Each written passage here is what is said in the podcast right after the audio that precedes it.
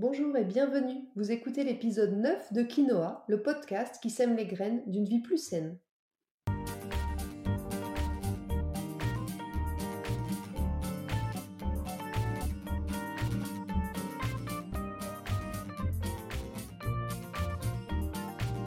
Je suis Julie Coignet, naturopathe et coach santé. Ma mission à travers ce podcast est de vous aider à retrouver ou à garder la santé en adoptant de nouvelles habitudes de vie plus saines et équilibrées. Chaque semaine, le jeudi, je vous propose de parler bien-être, forme et santé naturelle de façon simple et positive pour vous aider à reprendre votre santé en main. Si vous venez juste de me rejoindre, je vous souhaite la bienvenue et je vous conseille d'écouter l'épisode 0 dans lequel je me présente plus en détail et l'épisode 1 dans lequel je pose les bases de ce qu'est la naturopathie et ce que ça peut vous apporter. Allez, c'est parti pour l'épisode du jour. Dans ce neuvième épisode de Quinoa, je vais vous parler de l'eau, le fameux or bleu. Je commencerai par vous rappeler le rôle de l'eau et les bienfaits de l'hydratation. Nous passerons ensuite en revue les différentes alternatives d'eau, puis je vous donnerai mes conseils sur la quantité que vous devriez boire, quand est-il préférable de la boire, et enfin les bienfaits de l'hydrothérapie, une méthode thérapeutique ancienne utilisée en naturopathie qui consiste à prévenir, traiter, voire soigner par l'usage de l'eau. Bien sûr, comme je vous le préciserai dans chaque épisode, les conseils que je vous transmets ici sont généraux et s'adressent au plus grand nombre. Je ne tiens pas compte des cas particuliers qui sont le sujet de mes consultations personnalisées ou de ma méthode globale de remise en santé Good for Me. Vous êtes plutôt eau minérale ou eau du robinet, vous? Je serais curieuse de savoir quelle eau vous buvez. Mais ce que je sais déjà, c'est que selon de récentes études, la grande majorité des Français ont confiance en l'eau du robinet et sont satisfaits de sa qualité. Pourtant, quand on creuse un peu le sujet, on se rend vite compte que les spécialistes, eux, sont beaucoup moins sereins et nous invitent même vivement à surveiller ce qu'on boit tout autant qu'on a maintenant un peu pris l'habitude de surveiller ce qu'on mange. L'eau fait l'objet de plusieurs dizaines de publications scientifiques chaque semaine, et sans elle, pas de vie. Mais celle que les économistes appellent l'or bleu est un vaste sujet, un sujet complexe même, pour lequel il est très difficile de trouver LA solution idéale. À travers ce podcast, je vais, comme j'aime à le faire, vous expliquer à quoi sert l'eau dans votre corps, puis les différentes options qui s'offrent à vous, leurs avantages et parfois leurs inconvénients, pour que vous puissiez faire votre choix en toute connaissance de cause, selon vos préférences, votre budget et puis vos préoccupations. Commençons donc par le rôle de l'eau. Au cas où vous l'ignoriez, l'eau est un besoin vital. On peut survivre plusieurs semaines sans manger, mais seulement deux ou trois jours sans boire. Et ça s'explique principalement par le fait que notre corps est constitué à près de 60% d'eau. Et donc, il ne peut bien sûr pas s'en passer très longtemps, sous peine de mettre en péril l'ensemble de nos fonctions vitales. Et pour info, les bébés, eux, sont composés à 80% d'eau. C'est pour ça qu'ils sont encore plus sensibles que nous à la déshydratation, en cas de gastro par exemple. En fait, nous sommes soumis à un processus précis de distribution d'eau qui approvisionne tous les organes du corps avec une priorité pour la fonction cérébrale. Quand nous ne buvons pas assez, nous ralentissons notre métabolisme dans son ensemble et parfois même on peut s'auto-intoxiquer. Donc l'eau, elle est indispensable à notre métabolisme, à notre fonctionnement général, vous l'avez compris, mais elle aide aussi le corps dans son processus de réparation, elle nourrit toutes nos cellules, elle fluidifie le sang, elle facilite le transport des nutriments, et puis elle intervient aussi dans la thermorégulation. Elle contribue à une meilleure capacité de concentration, plus d'énergie, moins de migraines, euh, une meilleure élimination des toxines, un meilleur transit, une peau plus hydratée, moins d'infections urinaires, bref, la liste est ultra longue, mais là vous avez le principal. Et pour que tout ça se passe bien, nous devons boire régulièrement et systématiquement, même quand on n'a pas soif. Parce que quand le centre de la soif nous avertit que nous avons soif, notre bouche est sèche, nous sommes souvent déjà déshydratés. En fait, notre organisme élimine en permanence les liquides par les urines, la transpiration, les sels et même la respiration. Encore plus bien sûr si vous faites du sport ou en cas de grosse chaleur. On parle de 2 litres d'eau par jour en moyenne. Donc vous comprendrez bien logiquement qu'il est indispensable de recharger régulièrement son corps en eau pour compenser toutes ces pertes. On parle la plupart du temps de 1,5 litre d'eau par jour à consommer, à boire, en complément bien sûr d'une alimentation équilibrée, riche en fruits et légumes qui eux aussi vont participer à nous apporter de l'eau. Encore une fois, c'est une moyenne, hein, ça vous donne euh, juste un repère. Dans certaines situations, vous pourrez avoir un besoin augmenté, comme par exemple en période de forte chaleur, comme en ce moment, ou si vous êtes une femme lorsque vous allaitez, ou alors si vous pratiquez une activité physique intense. À l'inverse, un manque d'hydratation pourra provoquer des douleurs articulaires, des problèmes de peau, de constipation. des calculs rénaux, de la cellulite, oui mesdames, des troubles de la concentration, de l'irritabilité, de la fatigue, des migraines, des fringales et puis aussi bien sûr des troubles urinaires. Pour celles et ceux qui ne font pas particulièrement attention à leurs apports en eau ou qui ont le sentiment de n'avoir jamais soif, voici quelques signes qui peuvent indiquer que votre corps a besoin de boire. Bien sûr, les plus simples, on va dire la langue et la bouche sèche, ça c'est les plus évidents. Mais aussi lorsque vous avez une haleine chargée, lorsque vous avez mal à la tête, ça peut venir d'une déshydratation. Lorsque votre peau est très sèche, votre urine plus foncée que d'habitude, quand vous avez des crampes, des vertiges, que vous avez du mal à vous concentrer ou que vous souffrez de constipation. Pour finir cette première partie sur l'importance de l'eau, j'aimerais attirer votre attention sur deux points. Attention aux faux amis de l'hydratation. Le thé, le café, les infusions, l'alcool ou les sodas, ce sont des boissons certes, mais aucune ne peut remplacer une eau pure et naturelle. Au contraire, ces boissons, elles vont même vous déshydrater. D'ailleurs, le grand verre d'eau proposé traditionnellement avec le café, c'était pas juste de la coquetterie, c'était justement pour compenser les pertes en eau. Et deuxième point, retenez que l'eau est plus importante par ce qu'elle emporte que par ce qu'elle apporte. Ce qui veut dire que contrairement à ce que les industriels veulent nous faire croire, l'eau n'a pas pour fonction de nous apporter quelque chose, des minéraux par exemple. L'eau qu'on boit sert à hydrater nos cellules, mais aussi à laver et à évacuer les déchets métaboliques qu'elle emporte avec elle lors de son passage. Quant à la minéralisation du corps, elle, elle se fait plutôt par l'alimentation que par l'eau, sauf indication thérapeutique précise bien sûr. Donc l'eau que vous buvez doit être la plus saine possible et la moins chargée en minéraux. Nous en reparlerons dans quelques instants. Donc si je résume cette première partie, l'eau est indispensable à la vie en général et à toutes nos fonctions vitales en particulier. Notre corps perd en moyenne entre 1 et 3 litres d'eau par jour qu'il est indispensable de renouveler régulièrement au cours de la journée, sans attendre d'avoir soif. Mais justement, à quel moment de la journée est-ce qu'il est préférable de boire? Eh bien moi je vous conseille de boire plutôt en dehors des repas ou en entrée de repas plutôt que pendant les repas. Pas non plus juste après, pendant la digestion. En fait, il est préférable de ne pas dépasser un verre d'eau pendant le repas, parce que trop d'eau, ça va noyer les aliments et puis surtout, ça va diluer les sucs digestifs et donc rendre la digestion beaucoup plus difficile. Donc vous boirez régulièrement toute la journée, entre les repas ou juste avant, peu pendant, et pas avant une ou deux heures après, le temps que le gros de la digestion soit fait. Si c'est difficile pour vous de penser à boire, je vous conseille de ritualiser un peu vos moments d'hydratation pour ne pas oublier. Commencez par exemple toujours votre journée par boire un grand verre d'eau le matin au réveil. Vous venez de passer toute une nuit sans boire, c'est donc vital de réhydrater votre corps à ce moment-là. Et puis buvez aussi un grand verre d'eau avant chaque repas, du midi et du soir. Et puis un verre avant de vous coucher. Ça vous donnera déjà quelques rendez-vous réguliers avec l'eau et ça vous permettra de limiter les dégâts. Si vous ne buvez pas plus que ça pendant la journée, c'est déjà ça de prix. J'en profite pour faire une petite aparté, mais si à l'inverse vous avez tout le temps soif, ne le prenez pas à la légère, ça peut être le signe d'un diabète ou d'un autre dérèglement. Parlez-en à votre médecin ou à votre naturo. Passons maintenant en revue les différentes eaux qui existent. En préambule, sachez que l'eau pure, l'eau 100% pure, n'existe pas dans la nature, puisque toute eau dite naturelle contient toujours des micro-organismes, des minéraux et autres éléments chimiques, même celles qu'on cueille à la source en région très sauvage. Pour faire simple, au quotidien, nous avons le choix entre l'eau du robinet ou les eaux en bouteille, qui comprennent les eaux minérales et l'eau de source. Commençons par parler de l'eau minérale, qui, comme son nom l'indique, est chargée en minéraux.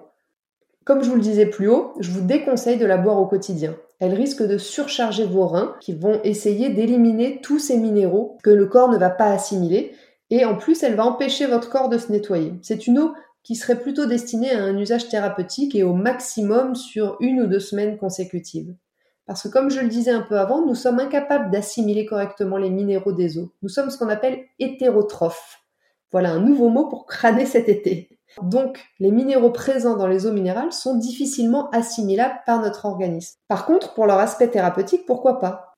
Mais plus généralement, si vous cherchez à vous supplémenter en minéraux, je vous invite plutôt à vous tourner vers les aliments qui en contiennent. Ce sera beaucoup plus efficace.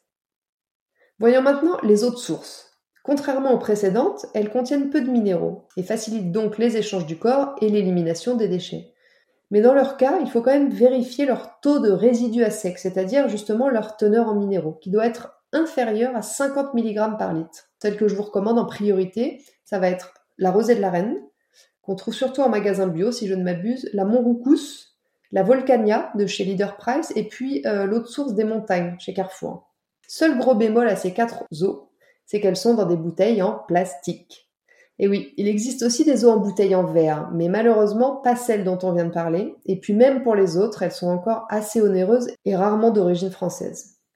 Donc pour résumer, si votre choix va vers les eaux en bouteille, je vous conseille de privilégier les eaux de source plutôt que les eaux minérales, et parmi elles, celles qui ont un taux de résidus à sec inférieur à 50 mg par litre, comme la rosée de la Reine, Montroucous, la Volcania ou l'eau de source des montagnes. Passons maintenant au vaste sujet de l'eau du robinet. Alors je vais essayer d'être clair. L'eau du robinet française est potable. Et il faut d'abord commencer par reconnaître une chose, c'est qu'on a beaucoup de chance d'avoir accès à de l'eau potable en permanence. Ça c'est sûr et je reviens absolument pas dessus. Par contre, ce qui n'est pas toujours dit, c'est que même après traitement, cette eau potable contient encore de nombreux pesticides, des détergents, des phtalates qui nous viennent des matériaux des tuyaux, des traces de chlore qu'on utilise pour l'assainir, des résidus médicamenteux et enfin des hormones qui proviennent des urines des femmes qui sont sous contraceptifs sous pilule. Donc l'eau qui coule dans nos robinets, elle est certes consommable, c'est un fait, mais est-ce qu'elle est bonne pour notre santé? Ça c'est une autre question. Et le sujet fait d'ailleurs très régulièrement débat. L'eau potable, celle du robinet, c'est un des aliments que nous ingérons les mieux contrôlés, avec des normes très strictes, faisant sa qualité bactériologique irréprochable. Mais malgré tout ça, il est difficile d'échapper aux polluants. Les eaux subissent toutes des traitements chimiques, chlore, ozone, UV, sel d'aluminium. Le but, c'est de désinfecter au maximum l'eau, mais avec des inégalités de traitement déjà selon les endroits où vous résidez. Ça, c'est une première chose. Le traitement au dioxyde de chlore, c'est le plus courant, et les résidus chlorés sont un grand débat. Mais retenez une chose, boire des eaux, même faiblement contaminées, entraîne à long terme une exposition dont l'issue sanitaire est aujourd'hui complètement inconnue. On commence à dire qu'elle pourrait altérer dangereusement la perméabilité intestinale, ou alors entretenir ou majorer des problèmes digestifs installés, et puis qu'elle pourrait même être cancérigène. On boit quand même 60 000 litres d'eau durant toute notre vie, sans compter 5 à 10 fois plus pour l'eau cachée dans nos aliments. Alors c'est pourquoi, en 2029, il y a 20 scientifiques qui avaient lancé un appel à ne pas boire l'eau du robinet quand on avait une santé déjà fragile ou, un cancer. Donc ce que je veux dire, c'est que ce n'est pas parce qu'elle est déclarée potable que l'eau qui coule dans votre robinet est forcément bonne pour votre corps. Mais ne quittez pas le podcast maintenant dépité en vous disant que c'est sans issue, que soit vous polluez la planète avec des eaux en bouteille, soit vous altérez votre santé avec l'eau du robinet. Je ne vous laisserai jamais dans la mouise, vous le savez. Si je parle du sujet, c'est bien sûr pour vous exposer les faits, mais c'est aussi pour vous proposer des solutions parce qu'il en existe. Et selon moi, la solution la plus économique et la plus éco-friendly, bah, ça reste l'eau du robinet. Mais seulement si elle est filtrée. Attention, on va rentrer dans le nerf de la guerre, on va rentrer dans le vif du sujet. Il y a filtration et filtration. Prenons les carafes filtrantes par exemple. Et en fait, elle ne filtre que les grosses molécules et donc elle n'élimine pas tous les résidus de médicaments, de métaux lourds, etc. Et en plus, la plupart du temps, elles sont mal utilisées, le filtre n'est pas assez souvent changé et donc elles deviennent plutôt un véritable nid à bactéries qu'autre chose. Ensuite, il y a un système dont on parle beaucoup qui est l'osmose inversée. On dit souvent que c'est un peu la solution miracle. On a beaucoup vanté les mérites de ce principe de filtration, pour moi, c'est pas non plus la bonne solution. Parce que ce système a l'inconvénient, un très gros inconvénient, de consommer beaucoup, beaucoup d'eau pour s'auto-nettoyer. En fait, il nécessite de filtrer environ 3 litres pour obtenir seulement 1 litre d'eau. Donc même si le résultat est peut-être certes même bon à la fin, l'impact écologique est quand même bof bof. Et oui, c'est ça le problème avec l'eau, c'est qu'il y a beaucoup de choses à prendre en compte. Pour ma part, je vous recommande plutôt d'utiliser un filtre pour eau du robinet. Alors, je ne vais pas vous proposer un comparatif détaillé ici, d'une part parce que je ne les ai pas tous testés, d'autre part parce qu'on s'en fiche un peu, je pense. Toujours est-il que celui que je vous recommande vivement, de chez Vivement, je l'ai testé, je ne suis pas la seule à l'avoir testé, et donc je suis euh, à même de vous le recommander vivement, vivement. C'est celui euh, de la marque Berkey. J'ai absolument pas d'action chez eux, hein, donc euh, ne pensez pas que je suis en train de vous vendre un produit euh, qui m'appartient ou sur lequel je vais euh, récolter plein de deniers. c'est pas du tout le cas. En tous les cas, j'en vante ces, bienfaits parce que je l'utilise depuis quelques temps. Le filtre Berkey, c'est une cuve en inox que vous pourrez poser dans votre cuisine ou dans votre cagibi. Les filtres de cette cuve vont éliminer 99,99% du chlore, des virus, des bactéries, des contaminants chimiques, etc., tout en laissant intacts les minéraux essentiels. Donc ils sont une solution ultra efficace pour répondre aux problématiques graves du plomb, des résidus de médicaments, des organochlorés, des pesticides et des bactéries dans l'eau de consommation. Leur système de filtration est très élevé et c'est un des plus efficaces qui existent à ma connaissance. L'eau est intégralement filtrée dans des cartouches à charbon et ne peut relarguer les substances capturées à l'inverse de certaines autres. Le système de filtration est tellement efficace qu'il peut même permettre de filtrer l'eau de pluie, de rivières et même l'eau sale des lacs ou des étangs. C'est dingue. Si vous voulez en savoir plus, il y a plein d'études en ligne, il y a plein d'articles qui en parlent. Mais pour être concret, sachez qu'un filtre Berkey coûte entre 200 et 500 euros, donc c'est quand même un investissement en moyenne, en fonction de la taille que vous choisissez. C'est plutôt économique parce que les filtres ont une durée d'utilisation de 22 000 litres. Ça veut dire qu'on peut ne pas les changer pendant 9-10 ans. Et ça, il n'y a aucun autre système qui propose ça. La plupart nécessitent souvent de changer les filtres tous les 6 mois ou tous les ans. Voilà, j'espère que vous vous y voyez maintenant un peu plus clair dans cet univers souvent très opaque de l'eau. Donc si je résume, pour votre santé, les meilleures eaux sont option 1 l'eau du robinet avec un filtre Berkey, option 2 l'eau de source peu minéralisée. J'aimerais maintenant finir cet épisode dédié à l'eau en vous parlant rapidement de l'utilisation thérapeutique de l'eau que nous utilisons en naturopathie. Cette technique spécifique s'appelle l'hydrologie. L'hydrologie, c'est une technique très ancienne qui consiste à utiliser l'eau pour se soigner, en usage interne ou en usage externe.